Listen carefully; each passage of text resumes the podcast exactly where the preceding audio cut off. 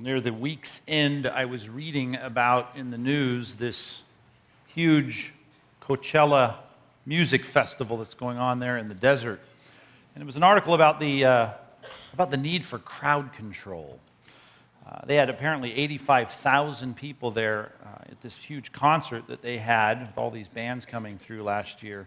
And it was all about the, you know, the, the, the, difficulty of keeping that crowd managed. And I thought, well, this isn't a revolt. It's not a protest. It's not a planned insurrection. It's just a concert, you know. But you know how those things go. All you had to do was read the paper earlier in the week on Monday in Kentucky, where you wouldn't think they'd do this kind of thing. When their Cardinals won the NCAA basketball championship, they, things went crazy in the streets. And uh, much smaller crowd, but a lot of damage there, a lot of crazy things going on, which took my mind back to 2010 when the Lakers beat the Celtics in game seven of the NBA finals. Remember that? And things went crazy. I mean, eh, burning cars, flipping them upside down, you know, furniture through, windows, things set ablaze, uh, rocks being thrown. And I thought, well, what if they had lost?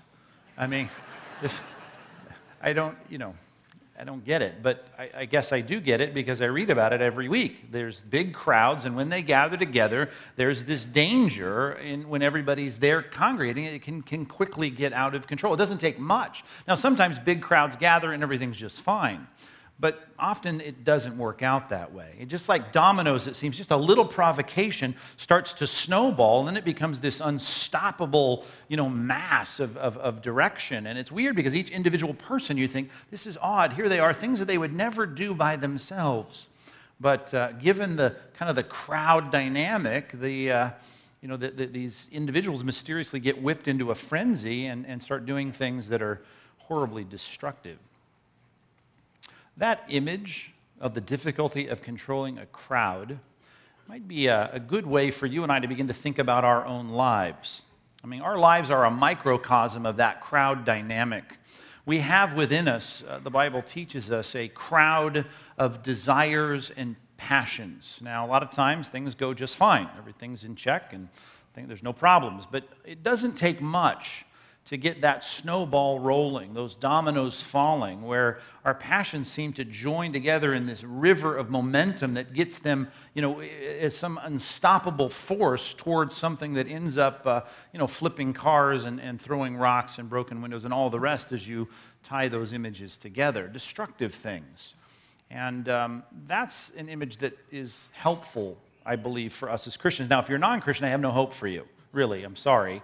Uh, the Bible says that your, you know, your passions, uh, and I know you've got rules and you've got a conscience that tells you when to do wrong, but the Bible says there's really no internal control uh, that will mitigate that when it gets going. Uh, Jesus likes to say you're a slave to sin. I mean, you're just a victim in this because you, you don't have any of that ability to stop. But for Christians, I'm talking to Christians, I hope, here this morning, most of you at least, there is this new dynamic, this new element.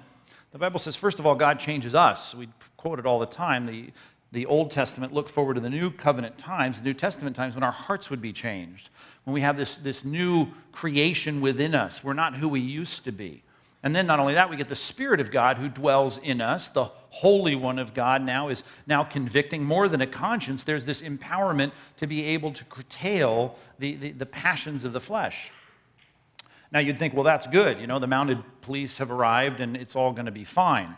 But it's not that way, as you know. You've been a Christian for a while. You, you figure out that sometimes it just exacerbates the, uh, the conflict. I mean, it's one thing when the fox is watching the henhouse and you, know, you were a non Christian and, and you did what you could get away with. But now, as a Christian, you recognize there's a real passion to constrain this kind of riotous you know, development of your passions, and, and, and the conflict is there. And, and I recognize that, and you recognize that, and we live through that. But the Bible says now it, it is possible. And there are things that God can do through us that will allow us to see those passions controlled so they don't reach that point. Now, the amazing thought, just to take a little pause in that line of thinking, is just something seemingly unrelated, and that is that, that God, in the second person of the Godhead, chose to take on humanity to be encased now think of this in, a, in this body of, of passions this, this crowd of desires and by that i mean he had the same human desires that we have that easily get kind of whipped up and taken in a direction they shouldn't go a destructive direction I mean, he had the human desire for, for, for rest, for comfort, for food, for gratification, for significance, for acceptance. I mean, for all the things that we have that end up being the catalyst for something very destructive in our lives, he had all of those.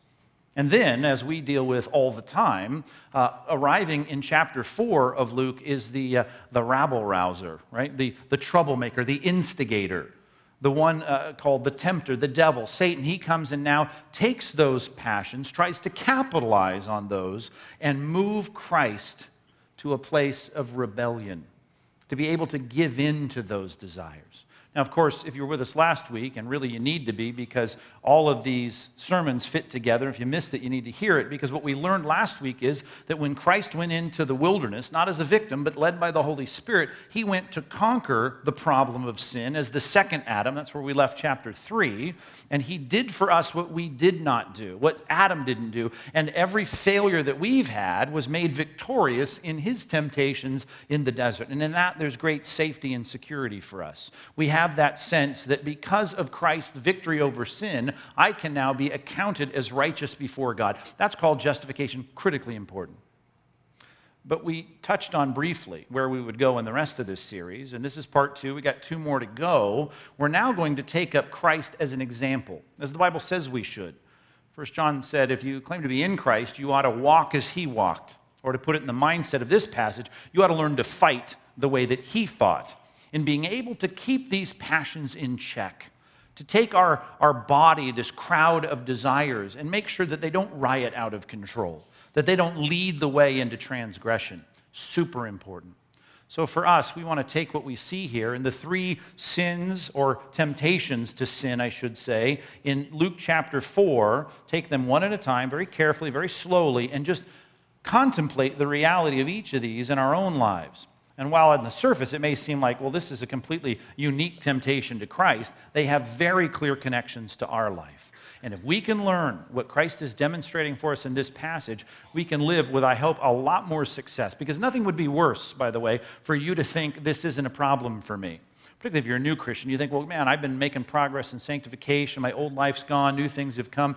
Listen, there's nothing worse than you underestimating the riotous potential of your fleshly desires. Nothing worse than that.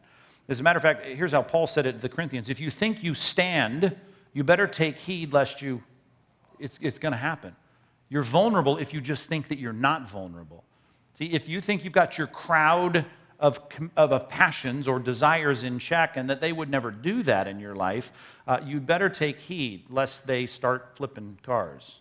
Because that unfortunately. Maybe you don't see as much of it, but ask any of the pastors on staff or pastors anywhere. I mean, we see a constant stream of people who sit here seeming very together, making progress in the Christian life, and then these passions in their lives lead them into a kind of corruptive and destructive period or chapter of their lives where they're in our offices, head in hands, just weeping over the things that have taken place that they never thought was possible in their Christian life.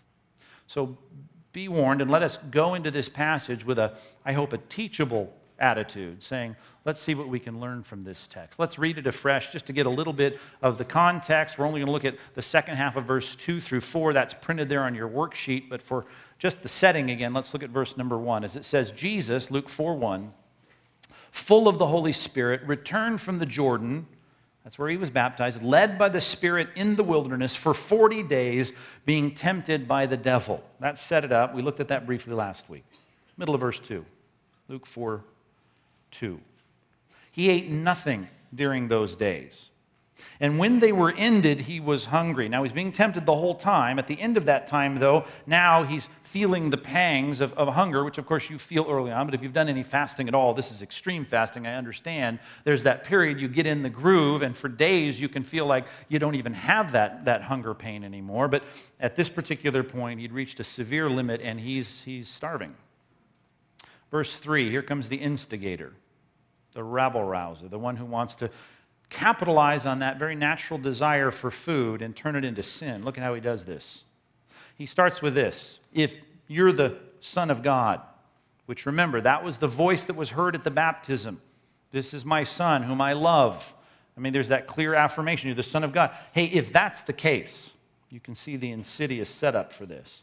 then command this stone to become bread. Which on the surface is maybe even hard to uh, detect. We'll get into this in a minute. Uh, what's wrong with that? You got the power to make bread out of rocks and you're hungry. Why not do it? I mean, I would, right? That's that sin. Where's the verse on not turning rocks into stone? Verse 4. Jesus answers and says, Here's the verse as it relates to this. We'll untangle it in a minute. He says, in quoting Deuteronomy 8, he says, It is written, man shall not live by bread alone. A lot to understand here, but let's just start very slowly, one element at a time. In the bottom of verse 2, when it says he ate nothing during those days, and when they were ended, he was hungry. Let's just start at the on ramp to temptation. In other words, here's where Satan shows up and says, I'm going to capitalize on this. I'm going to start here. And that's a good place for us to recognize there's danger, which doesn't seem dangerous because what's wrong with being hungry when you haven't eaten? Let's put it this way. Number one on your outline, I hope you jot these things down. There's an outline there if you didn't find it already in your worship packet, but jot down this number one. We need to expect good desires to be hijacked. We need to expect that good, normal, natural desires and appetites of our lives, as basic as being hungry or wanting companionship or wanting to have significance at work or wanting acceptance in your social circles, all of those very natural, good desires are going to be exploited and incited by the, by the enemy to hijack you and take you into a place of transgression. That's where Satan starts. Because really, is it any temptation for you to do things that you have no desire for? Of course not. right? Satan is always going to start to get you off the track of God's will by taking something that you want in your humanity, your desires. I mean, that's the category we're looking at today our appetites. When we want satisfaction in some area of our lives, we need to recognize, and here's the danger when we don't recognize it, we start to say, well, of, of, course I should fulfill this because it's a natural, decent, if not good, at least a neutral desire of being a human being. What's wrong with eating when you're hungry? What's wrong with getting fulfillment when you have that craving? That's, that's where it all starts. Now, think about it. If you go through the Bible and you look at the things that the Bible warns us against over and over and over again, here are the big sins, and here are the things that really will corrupt your life. Here are the things that are, are, are so damaging to you that if you get involved in it, it's going to it's to create all kinds of, of reverberating negative effects in your life. All those sins, they all start with very basic desires. Let's just let's go through a few. I mean, our desire for significance. God created us to have that significance, to be created in the image of God, to have a role to play, to have work to do. That so easily, as it was even in Satan's own heart, parlayed into the sin of pride. Think of that.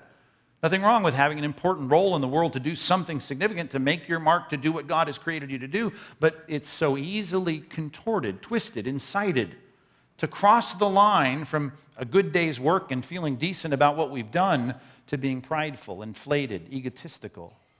We all desire to, to rest. God created our bodies to need it. Every night you go to sleep.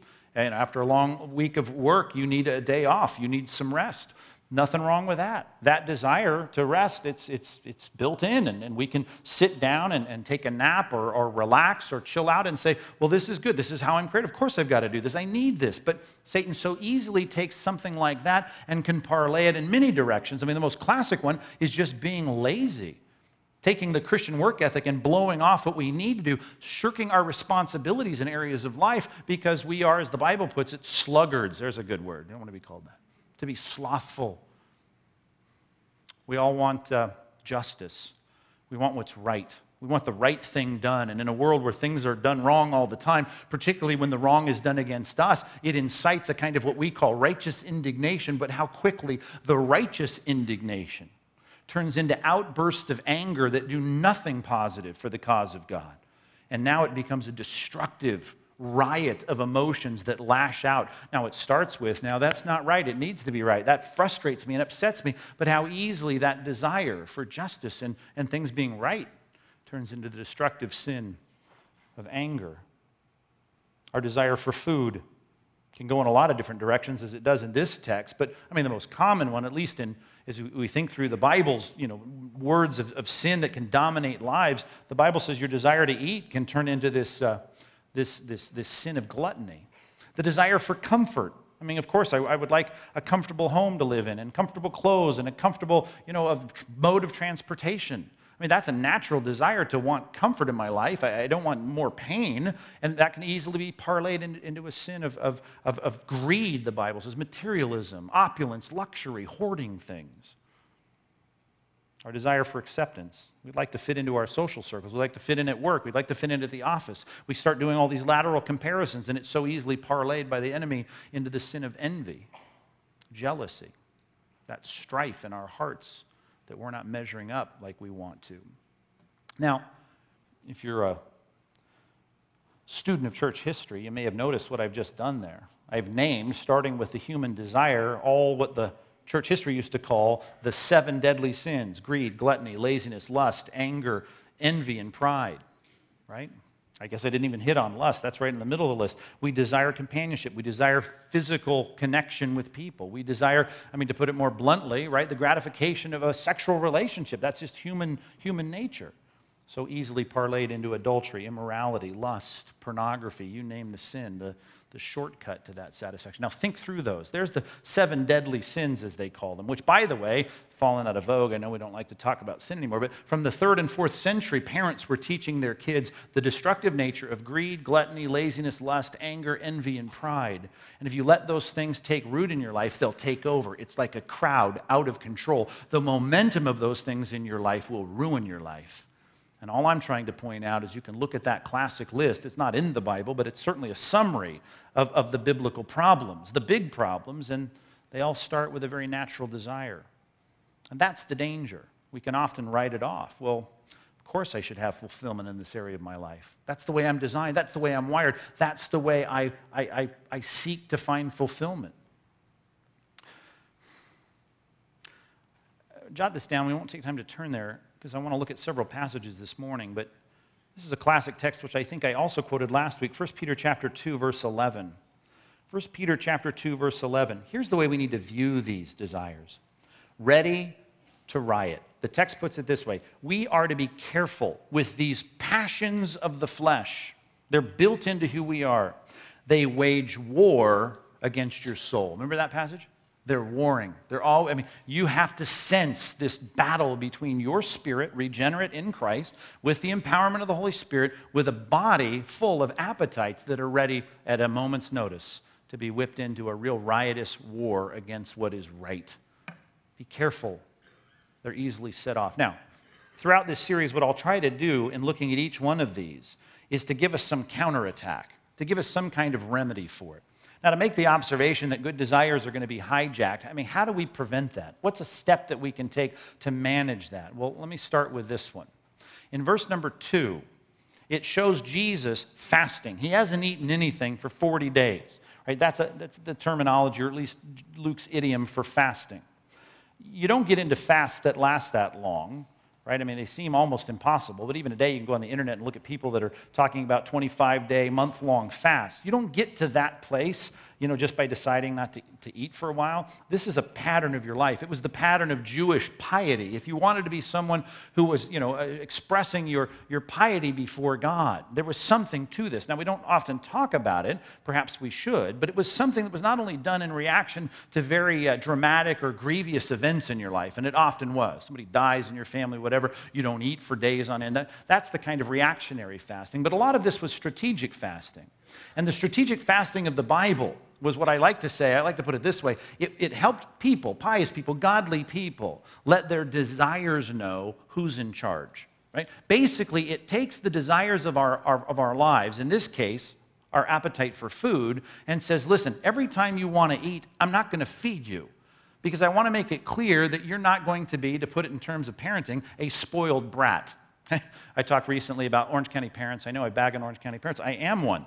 Uh, but we got to be careful not to be the quintessential Orange County parent. What did I say a few weeks ago? Uh, be, you know, don't give your kids everything they want, which I know draws hit the floor. Well, I've never heard of such a thing. Why? Because the Oompa Loompas say, you. Thank you.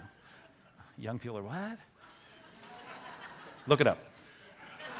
The Oompa Loompas say, this is bad. This is a great soundbite now you'll create a brat, right? You give your kids whatever they want. Then they start, like the old version of that movie, right? Smacking their gum and, and acting like any, any whim that I have better be satisfied. It better be satisfied now.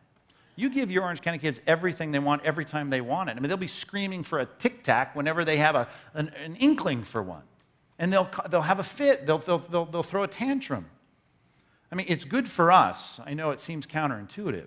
If we want to raise responsible children, to make sure that we don't give them everything, even when it's okay for them to have it, and there'd be nothing wrong with you having it, I'm just going to say no. Because in reality, you need to learn to live with that kind of deprivation, knowing this, you don't get everything you want. Because there are some things that you do want that you shouldn't have, that you need to learn that self control regarding. You need to learn that in things that aren't sinful. Is it wrong to eat breakfast? No. Is it wrong to eat lunch? No. I can be a glutton if I'm having eight meals a day, but to have three meals a day, nothing wrong with that. But to say no to a few of those meals, this was the process of pious or godly fasting, was to let my passions know you're not going to be a spoiled brat. You're not going to get everything you want.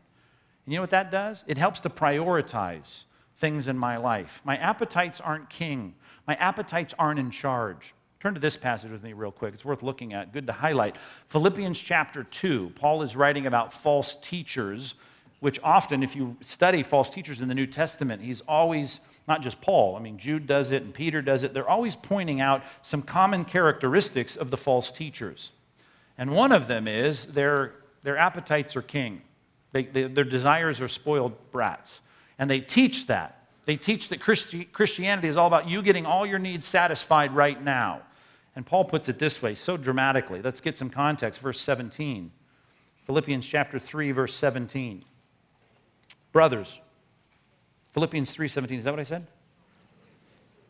At least one of the times I think I said that. Philippians 3:17. Brothers, join in imitating me. Now, Paul does that a lot because he's doing the best he can to set a good example of a lot of things. Like when he wrote to the Thessalonians about lazy people in their midst, busybodies, he called them, people that wouldn't earn their own bread. He says, Watch my life. And he was working hard, extra hours, going the extra mile, working a couple jobs to make sure that he showed the template of a good Christian work ethic. Now, join in following my example. Keep your eyes on those who walk according to the example you have in us, in variety of ways, I'm sure he's implying here. For many of whom I've often told you, and now tell you uh, again, even with tears, they walk as enemies of the cross of God. Their walk, their lifestyle, is not in keeping with Christ. It's the opposite, it's contradictory, it's, it's antithetical to what Christ has told us to do and to be.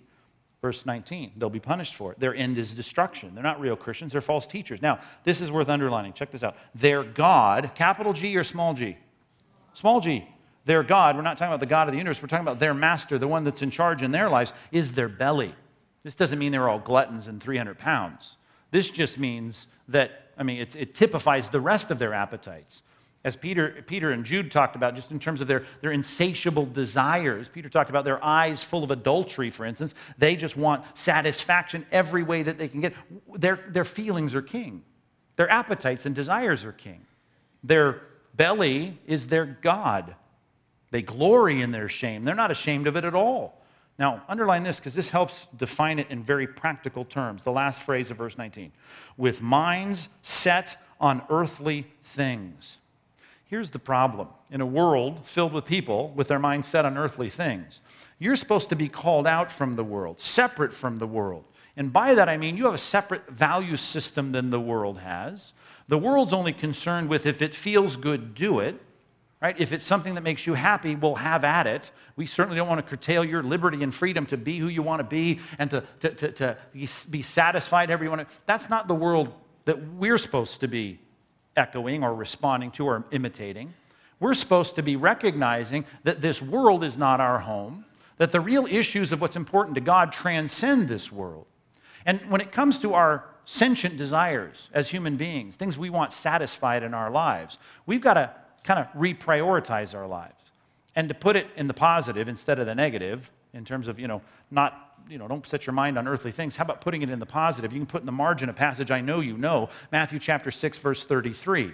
After talking about how the Gentiles are running after all the things that they sentiently want to fulfill their desires with, they're worried about what they're going to wear, where they're going to live, what they're going to eat. He says, Don't you fret about those. Don't be anxious about those. Here's how it ends in verse 33. But seek first what? The kingdom and his righteousness. There's the transcendent things. As Colossians 3 says, set your mind on things above. There are things more important than whether or not you have a really nice house in Orange County. There are more important things than how much you weigh when you step on the scale in the morning. There are more important things than whether you're satisfied sexually in every way that you think you should be. There are way more important things about how comfortable your, your mode of transportation is. There are way more important things than that. They're transcendent things, things that matter to the kingdom, to righteousness. He says, if you would seek the kingdom, God's kingdom, and his righteousness, if you'd seek that first, then he says, all those things the Gentiles are worried about, they'll be added unto you. Now, is this a method for me to get my yacht in the Dana Point Harbor? Right? Just seek the kingdom and I'll get what I really want. No, it's about not really wanting those things. It's about changing my priorities to where it's not about that. Then, what are people worried about? Worried about having all their desires met. Well, if you're talking about the basic essentials of life, the Bible says God will take care of you. You'll have what you need to eat, you'll have a place to live, You'll have an income, you'll have a job. God will take care of you. You worry about different things. You worry about things that matter eternally. That's a shifting of priorities. If we're going to start with the fact that Satan came on the scene to exploit a basic human desire, and Jesus is showing by the pattern of his fasting, he's making sure he's not catering to his appetites then what we learn from that is though I know that most sin in my life is going to start with a basic human desire, I've got to get to the place where I realize I've got to make my desires a whole lot less of a priority. In a world, by the way, where every single commercial and every product that's sold is going to try to appeal to you having your sentient desires fulfilled, I got to fight the system. I got to not be a part of this world when it comes to that kind of value system. Expect your good desires to be hijacked. That's where it starts. Satan comes on the scene. The devil, verse number three, it's printed there on your worksheet. He says, If you are the Son of God. Now, God says he loves you. We all heard that at the baptism, but come on. If that's the case, then why are you sitting here hungry? Why don't you get fulfillment? Command this stone to become bread. Command this stone to become bread. Now, never tempted to turn stones into bread. Because um, I tried when I was a kid, it didn't work. So, not a temptation of mine. Christ is apparently tempted by this, right? What is the temptation? You're hungry, you have the power to do this. Why don't you do it? Now, I don't want to get too complicated here, but I want to think about Christology. I want to think about who Christ is. I want to think about the incarnate second person of the Godhead. We touched on this last week, but in your minds, you can go back to Philippians 2, where it says he emptied himself. That Greek word kenosis, we create a whole doctrine under that umbrella. He, what did that mean? Here's how we define it. When he lays aside, here's how we usually put it, the independent exercise of his divine attributes. The emptying of himself was not only that he would be encased in a, in a body of passions, a crowd of desires, those human desires, but in that mode, he would not independently exercise his divinity, his divine attributes, his divine prerogatives.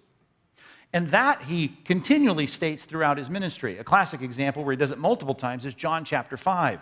In John 5, verse 19, he says, I can't do anything independent of the Father. And that's a can't, as in, I can't because I won't. And he says it later. Here's how I wrote it down. Verse 30, he says, I do not seek my own will, but the will of him who sent me. I don't do anything independent of the Father. Now, that I'm saying is a special period and chapter of the incarnate Son of God.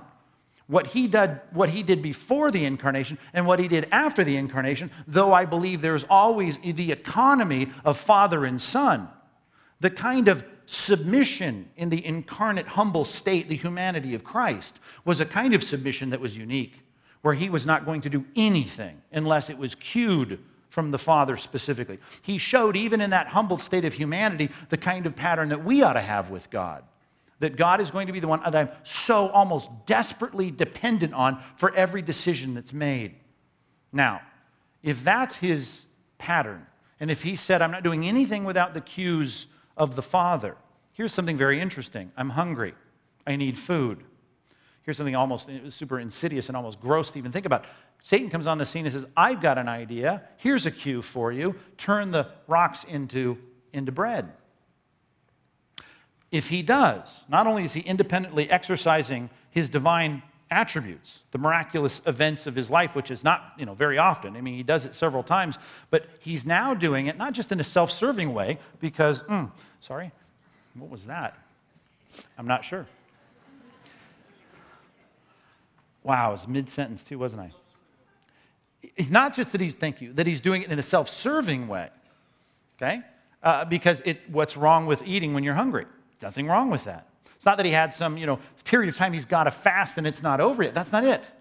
It's that he is now taking the cue, not from the Father, but from the tempter, to do what? To fulfill his desire through the prerogative of divinity that he's already stated and is, is living by. I'm not going to do this without the Father's cue. I'm not going to do that without the Father's leading.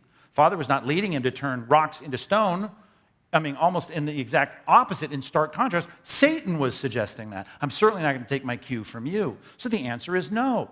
The temptation for Christ, let me put it in a, in a, in a paradigm, uh, uh, uh, a, a, a form of, of a paradigm, okay?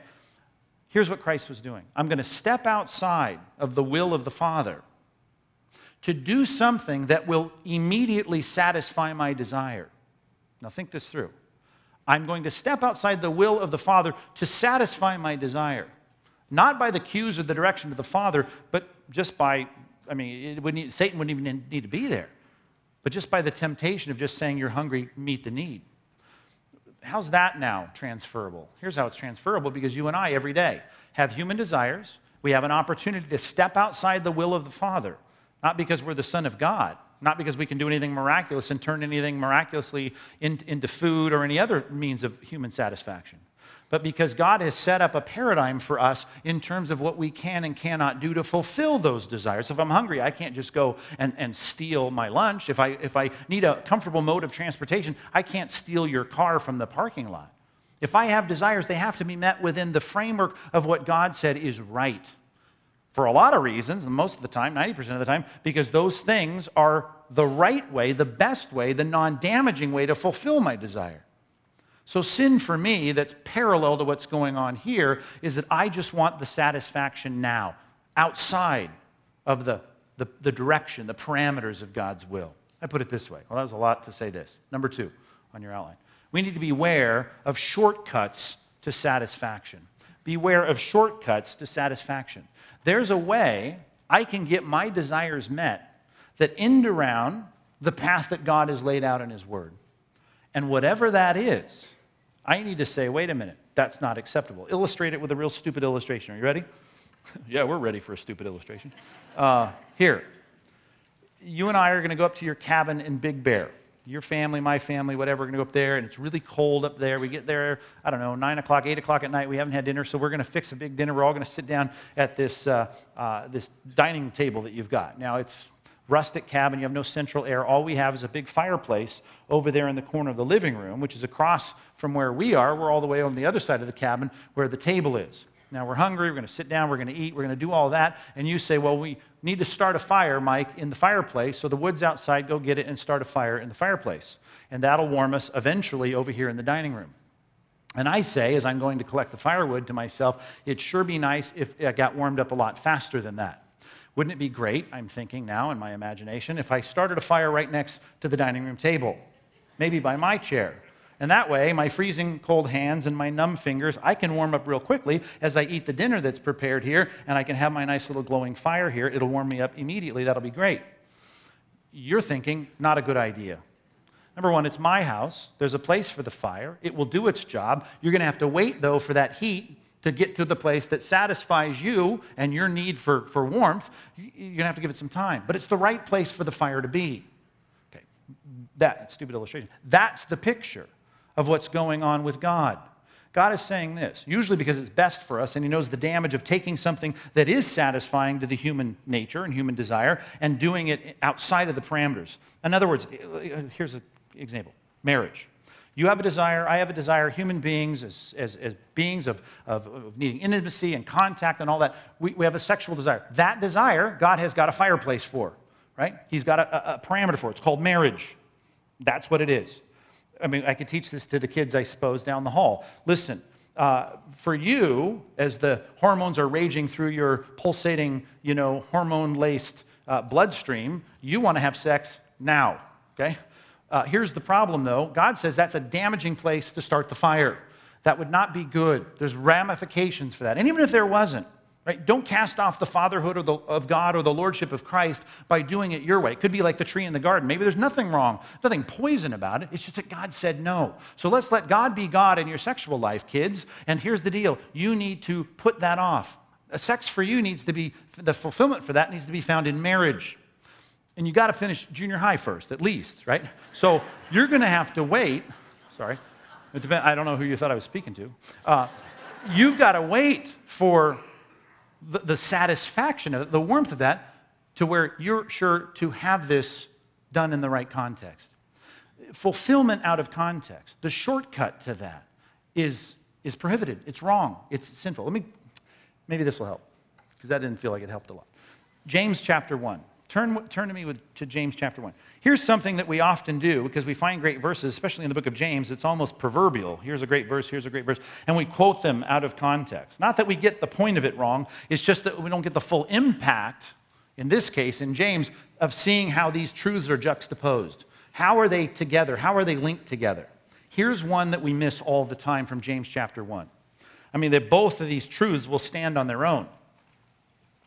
But they need to be linked together to see the power of them. James chapter 1 verse 14. James 1:14. Each person is tempted when he is lured and enticed by his own desires. That sound like what we've been preaching on? Absolutely. Then desire, when it is conceived, it gives birth to sin. Right? When after all that desire gets riotous and it gets going and the crowd is out of control, the dominoes are falling, the snowball is rolling, it breaks through the, the line of, of propriety. We call it transgression. It's sin. And when sin is fully grown, when the fire is raging next to the dining room table, right, it brings forth corruption, death, which is more than just a biological description. That's a whole category in the scripture, philosophically and, and theologically, of corruption and bad. So that's the problem. Now we often quote verse 14 and 15 and when we talk about temptation, and then we sometimes we quote verse 17 when we're talking about isn't it great of the good things that God gives. Notice the linking verse and how these are tied together in verse 16. Now the problem is I got desires. I want them fulfilled. My desires are often enticed, and I'm lured by those desires to cross the line, and then there comes the sin, and the sin burns, and there's damage. Now, don't be deceived, my beloved brothers. I'm only warned not to be deceived when I'm tempted to be deceived. And I'm often thinking, well, this will be okay. It'll be great to have this fire next to the dining room table. Right? Don't be deceived. Every good gift and every perfect gift, the things that you want, the fulfillment of your desires, comes from above. God's got a plan, God's got a way to fulfill that.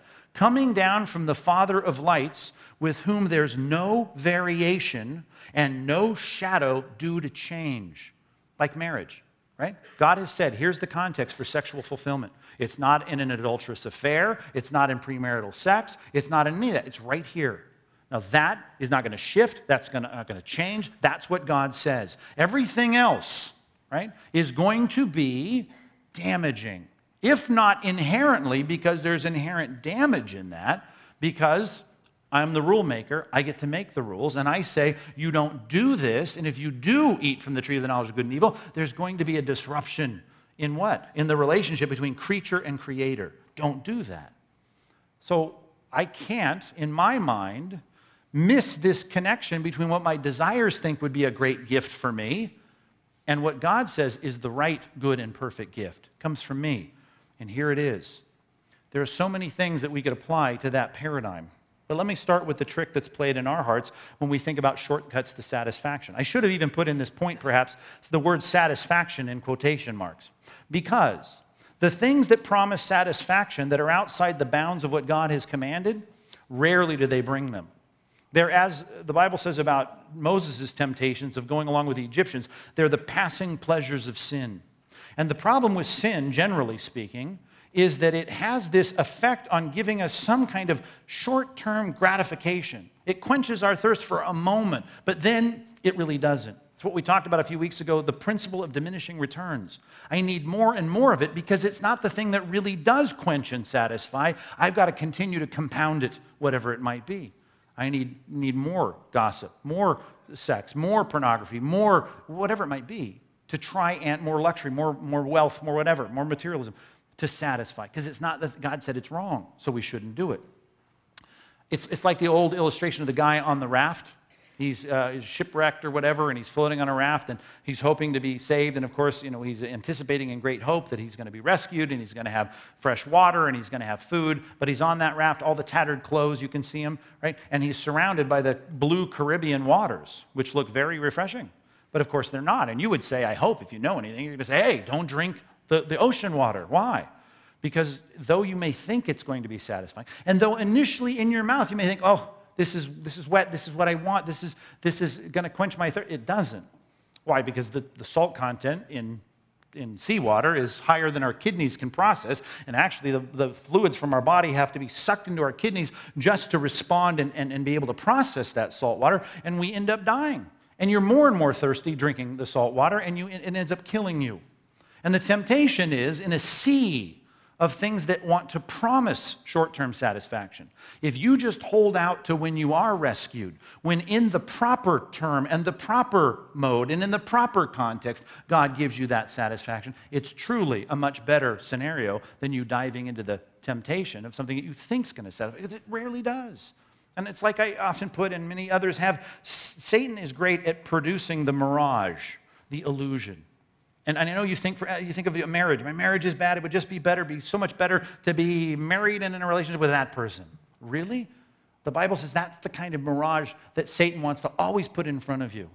And, and, here, you know what? God has called you to the context, for instance, of marriage, to be faithful and to stay married and to respect that covenant of marriage.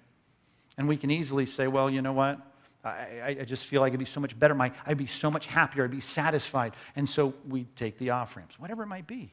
Bible calls us to be generous and to give and not to be hoarding and not to be about the restrictiveness, the, the parable of the one, and we'll look at this in Luke, who builds the silos and says, finally now I have security, I can rest, I can relax, I can do, you know, uh, the things I want to do.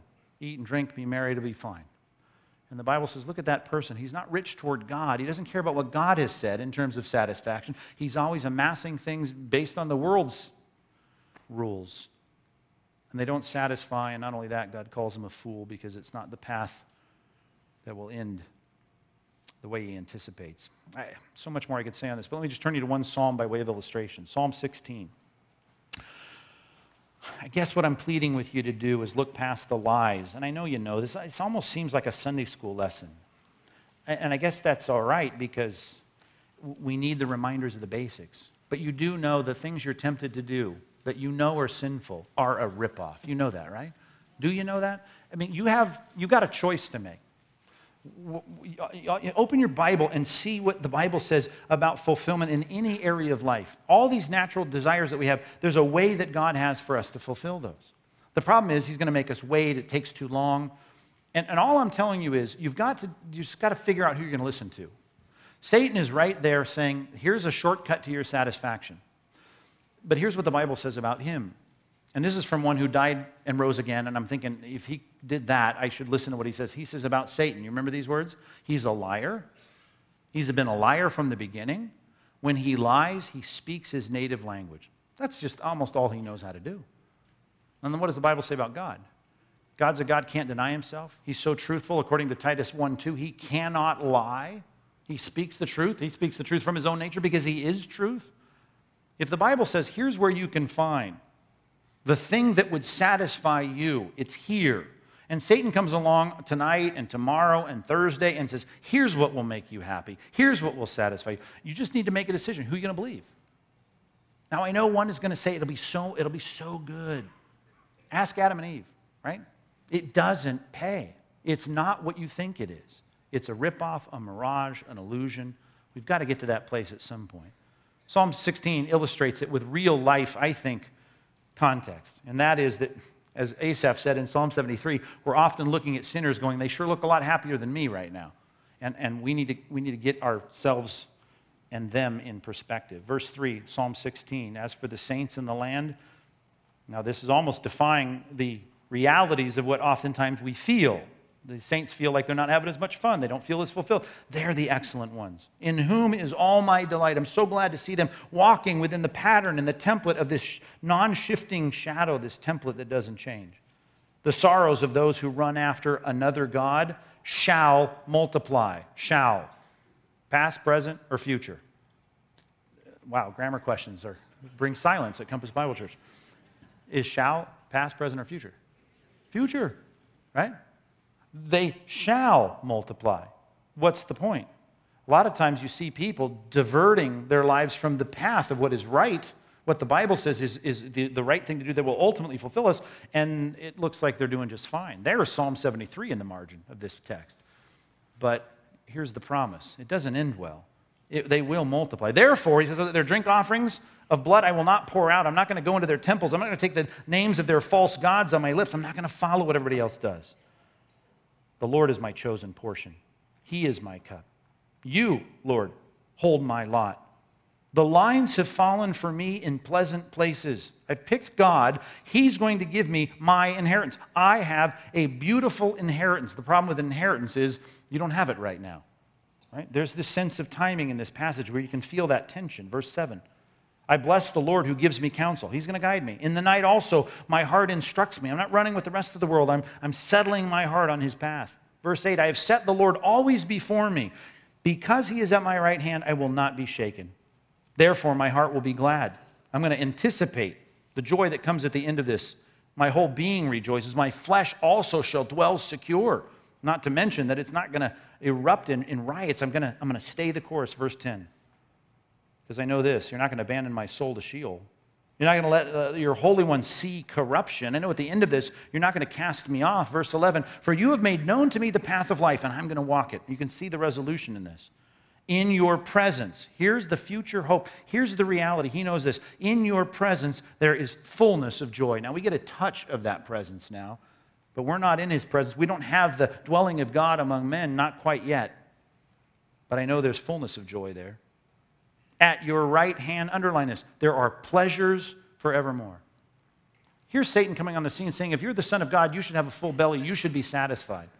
And I could translate that, I suppose, into the way that Satan will come into your life and saying, You're a Christian, God's put these desires in your life, you should be happy, you should be satisfied. And you'd expect me to say, Well, don't believe that. Well, in a sense, he's right. God does want you happy and satisfied. The path, though, is not the same as the enemy's. That's the problem. He always wants to give you the microwave satisfaction, the immediate gratification, which is never what God is offering. Rarely, rarely, rarely. He's got something that's much better than that. Does he want to fulfill your life? Absolutely. As C.S. Lewis used to say, all these things that are parlayed into sin in our lives, it's not that God doesn't want to satisfy those. He does and He will. It's that the path is different.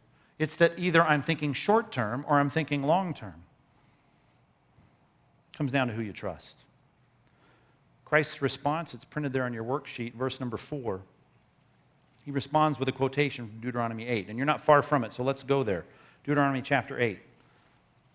Here's what Luke records He says, It is written, man shall not live by bread alone. Here's the temptation for Christ step outside the will of God, exercise my divine prerogatives independent of God, follow the cue of the enemy, get immediate satisfaction. Stepping outside of the will of God for immediate satisfaction. We called it shortcuts to satisfaction. I'm not going to take those. That's our resolve. Christ's response man shall not live by bread alone. Well, you kind of need that. What are you talking about? Here's the context. Let's read this together, verse number one, Deuteronomy 8. The whole commandment, Moses says, this is the end of the 40 years. He's giving this Deuteronomy, right? Deuteros twice, uh, Nomos in Greek, came from Greek, even though it's a Hebrew book, it was named far later. Here's the second telling of the law. He's reiterating the law at the end of the 40 year wandering in the wilderness, about 1400 BC, these words. The whole commandment that I command to you today, you shall be careful to do, that you may live and multiply. There's always the promise. Obey me, it'll go well for you. And you'll go in and you'll possess the land that the Lord God swore to your fathers. And you shall remember, note this now, the whole way that the Lord your God has led you these 40 years in the wilderness. Interesting here now that Jesus sets this thing up in, in, in the in the telling of his, of his temptation, 40 days in the wilderness, he now gives a response to Satan about the 40 years in the wilderness of Israel. He makes that connection. He led you in the wilderness for, that he might humble you. Now look at this. Testing you, that's what temptation is, to know what was in your heart, whether you would keep his commandments or not. He humbled you and he let you hunger. Wow, that's mean of God. No, no, no. Look at this. He let you hunger, and he fed you then, supplied your need with manna, something bizarre, something you didn't know, something your fathers didn't know, something unheard of. that he might make known, he might make you know, rather, he wants to make a point, that man does not live by bread alone. You didn't have enough bread, you didn't have enough cattle, you didn't have enough food, you were hungry. You said, What are we going to do? Are we going to die in the wilderness? And God says, I needed you to know. It isn't about how much you have in the pantry. It's not how much money you have in your retirement account. It's not about how, how you know, much of, of, of, a, of a savings account. It's not about any of those things. It's about, here, and Matthew quotes the whole of this verse when he records this scene. He says, It's about man lives by every word that comes out of the mouth of the Lord. That's a statement of God's sovereign oversight of all things. He decrees things and they happen. If he wants you dead by, by three in the afternoon, I don't care how many times you worked out, this week. I don't care what your doctor said about your health. You're dead at three, right? Because God determines life and death. He gives life and He takes it away. Now, think about this. If He wants you alive at six, I don't care what happens to you this afternoon. I, you're going to make it to six, right? Because He wants you alive this afternoon. God decrees things, and you need to trust that God's providential oversight of your life is going to be cared for regardless of what immediate needs don't seem to be satisfied. So when Jesus says, I'm not stepping outside the will of God to find some kind of shortcut to satisfaction. I'm going to take the lesson of the wilderness and I'm going to say, God is going to supply. God will take care of me. It's not right now, but He's going to do it. Now, keep a finger here. I'm not done reading this, but let's jot in number three on our outline. Here's the point of his response from Deuteronomy 3. He is patiently trusting in God's provision, and so should you. Patiently trust in God's provision you do understand that everything you desire, before it reaches the place of perversion and transgression, the core desires that motivate every sinful temptation we have, the Bible promises He will fulfill it. In this life, perhaps, right? Some of it, but in the ne- next life, for certain. And that's really the image that shows up next in this passage. Once you jotted that down, patiently trust in God's provision, take a look at what He says. He humbled you, so that you would know it's not about your food, it's about God's decree, it's about God's sovereign oversight. Your clothing, let's think of that, didn't wear out, verse 4. Your foot didn't swell those 40 years. Know then in your heart that as a man disciplines his son, the Lord God disciplines you. One thing little kids don't ever worry about. They don't worry about what's in the pantry. They think when it's empty, mom and dad will get some more and shove more SpaghettiOs and Cheez-Its in there, and it'll, it'll be fine. i am going to make it, right? When stuff runs out, it's amazing how kids think that. Stuff shows up in the refrigerator. They just, wow, this is great. That's because kids trust their parents and they recognize it'll be okay. They see the provision and the discipline and even the testing. So you shall keep the commandments of the Lord your God by walking in his ways, by fearing him. For the Lord your God, here's the hope, is bringing you into a good land a land of brooks of waters and fountains and springs and flowing valleys and hills and, and wheat and barley and we get it. Vines and figs and pomegranates and olive trees and honey. A land where you're going to eat bread without scarcity. You'll have plenty of it. But right now you're going through a time of deprivation. I get that. That's to test you to see if you're going to trust him. In which you lack nothing. A land stones or iron. You're going to build great homes and out of which the hills you're going to dig copper. And you're going to eat and you're going to be full. You're going to be satisfied and you shall bless the Lord your God for the good land that he's given you. There's the paradigm that in Hebrews 11 is set up for us. That if you feel the deprivation of saying no to the passing pleasures of sin, you're looking for a kingdom, a world, a satisfaction that's beyond this one. As Lewis said, I have desires in my life. I see nothing in this world can satisfy. I come to the conclusion I'm made for another world. And that's the reality of the Christian life. It's not this, this prosperity gospel that you're going to get it all now. Is there some satisfaction here? Absolutely. You tell the kid in the youth group, hey, listen, don't have sex before marriage. Why? Because you can't build a fire outside the fireplace. God blesses the one that you build in the context that He set up. There's no shifting shadow, there's no variation. And then they get to marriage, and they've saved themselves for that. And you know what? There's blessing there. But it doesn't take long being married to recognize what? And I don't mean to bash marriage. I got a good one, but I'm telling you, it ain't the end all, is it? Right? That's not going to get any amens if you're sitting with your spouse. I get it, but but it's not. You recognize that even that desire for intimacy and closeness and companionship and pleasure and all those things that you get a taste of in marriage, there's still something beyond that. That you realize it's just a foretaste of the ultimate fulfillments for sentient beings in one day in a resurrected, unfallen body that we will experience in the kingdom of God. And that's what we're made for. So you need to, even if you think in this life you see no hope for fulfillment, the good land, is not just something that's down the road two months, two years, or, or two decades from now. It's something that's even past the threshold of this world into the next.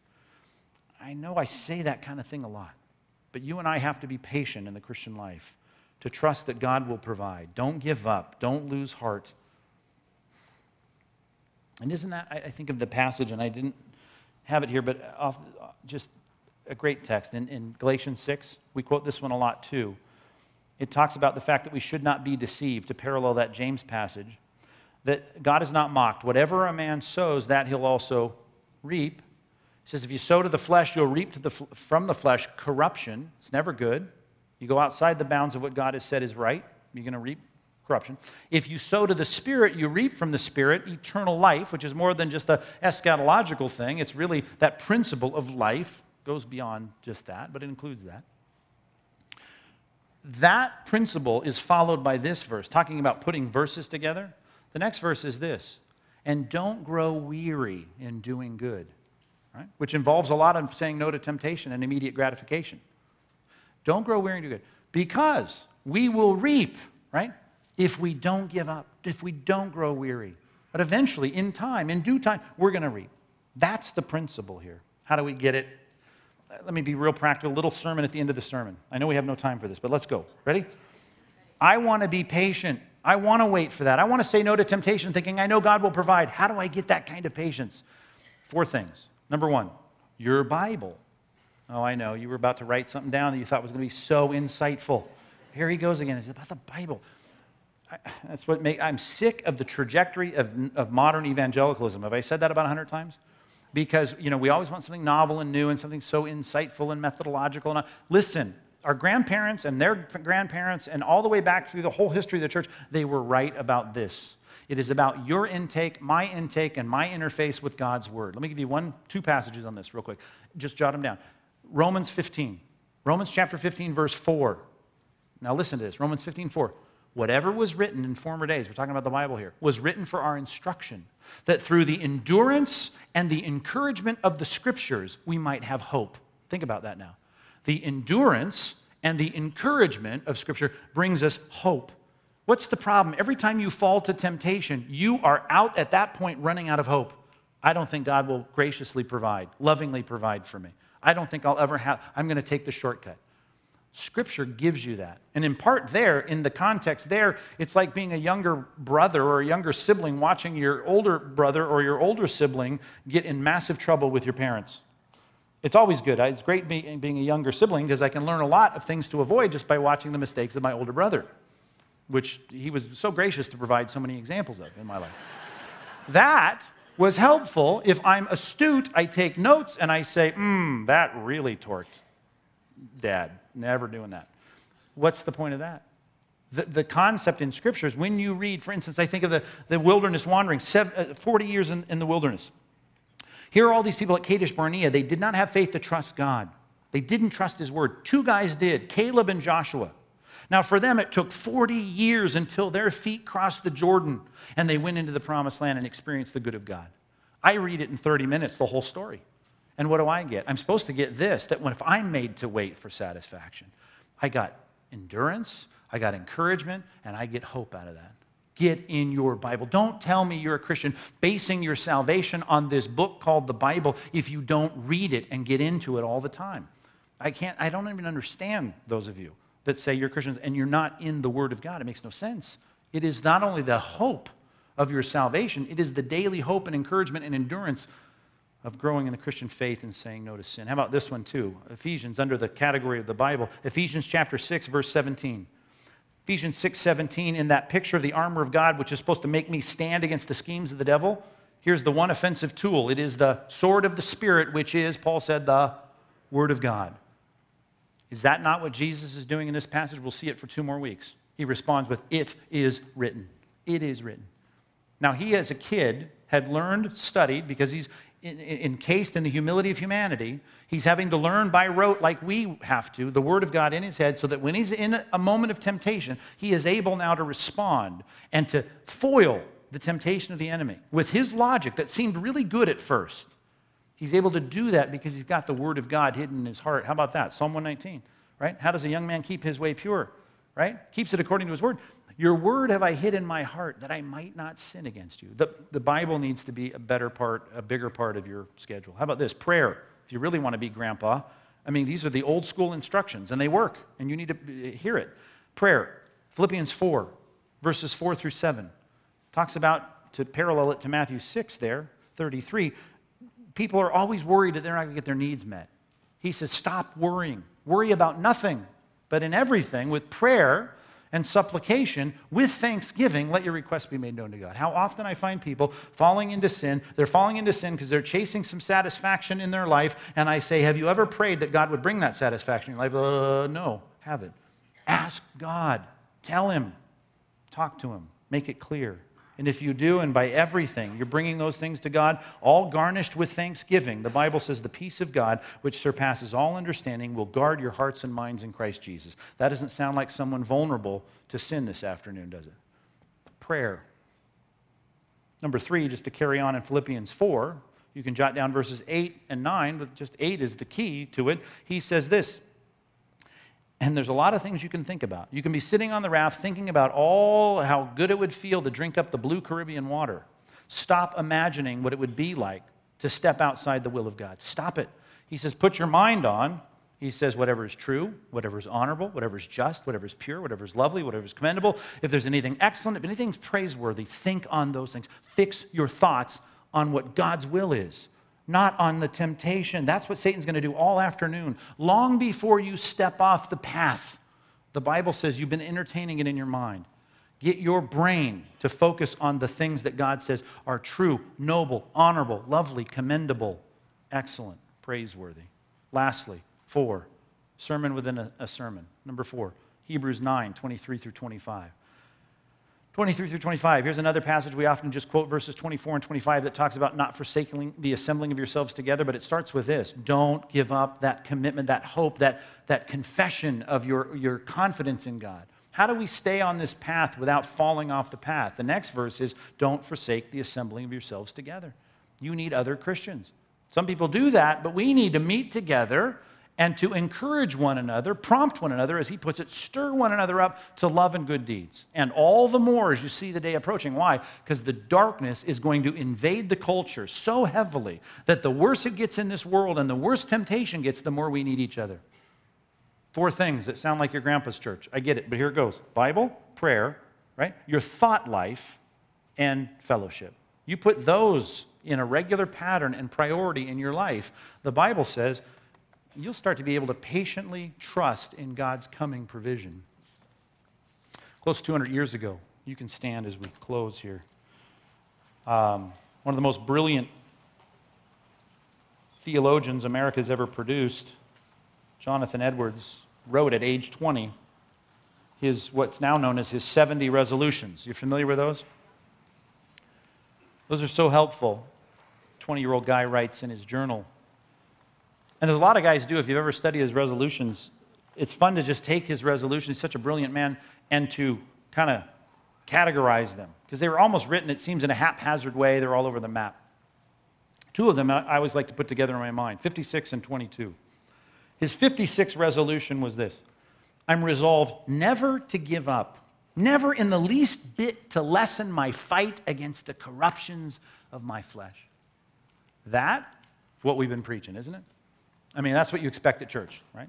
The old line. Uh, you went to church, yeah, what, what did he preach on? Preacher preached on sin. What did he say? He's against it, right? I mean, I understand. That's what you expected. Preacher told me to stop sinning, okay? And that, that's why people don't want to go to church. Oh, sin is fun, it's great. Resolution 22. Love to juxtapose these two, pull them together.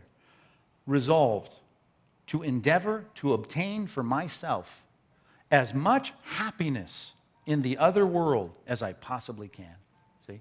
For God to tell you, don't fall to that temptation this week, don't cross that line, He's not trying to restrict you, He's not a killjoy. He's trying to get you down the path to the good land where there's honey and wheat and barley and all those things where He's going to fulfill you. You and I need to recognize to say no to sin is not to say no to happiness, satisfaction, fun, or any of that. It's to incur something much, much better. God is not in the business they're trying to keep you dissatisfied. It's just that you and I have to wait. Most of the time, we wait, we recognize even in this life it was worth it. Let's pray. God, thanks so much for Edwards and so many others who've gone before us to show us a life of, of godliness, frankly, of saying no to sin in his generation. We want to be like that. We want to be men and women that are willing to stand out from this generation that is so into indulging whatever appetite they have. If it's something they want, they want uh, people to experience it and have it. Any inkling, any desire, any, any appetite, any craving, satisfy it. God, help us to recognize that the core desires of our lives that would even prompt us to want those things are going to be fulfilled. We just need to patiently trust in your coming provision. Help us to recognize that's what it means to be storing up as much happiness as we can possibly obtain.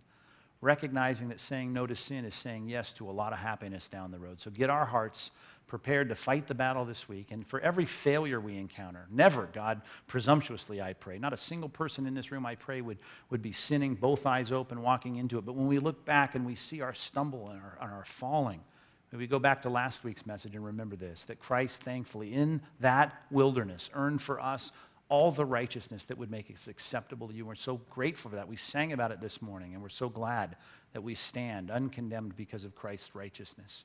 But God, now there's a lot that we can be doing to see our lives obtain a lot more happiness in the world to come by being able to get in there and not only live like you live, but as we recommended this morning, to fight as you fought. Let us recognize the potential danger that exists in our flesh and be able this week to see some victory that we haven't seen in the past. Let us move forward. Give us more Bible, more prayer, more thought life that's controlled and under and uh, focused in the right place, fixed in the right place, and let, give us more fellowship, more time together to sharpen one another and encourage one another to do what's right. Thanks for this team. Give them great success this week as they fight these battles in Jesus' name. Amen. Amen. You're dismissed.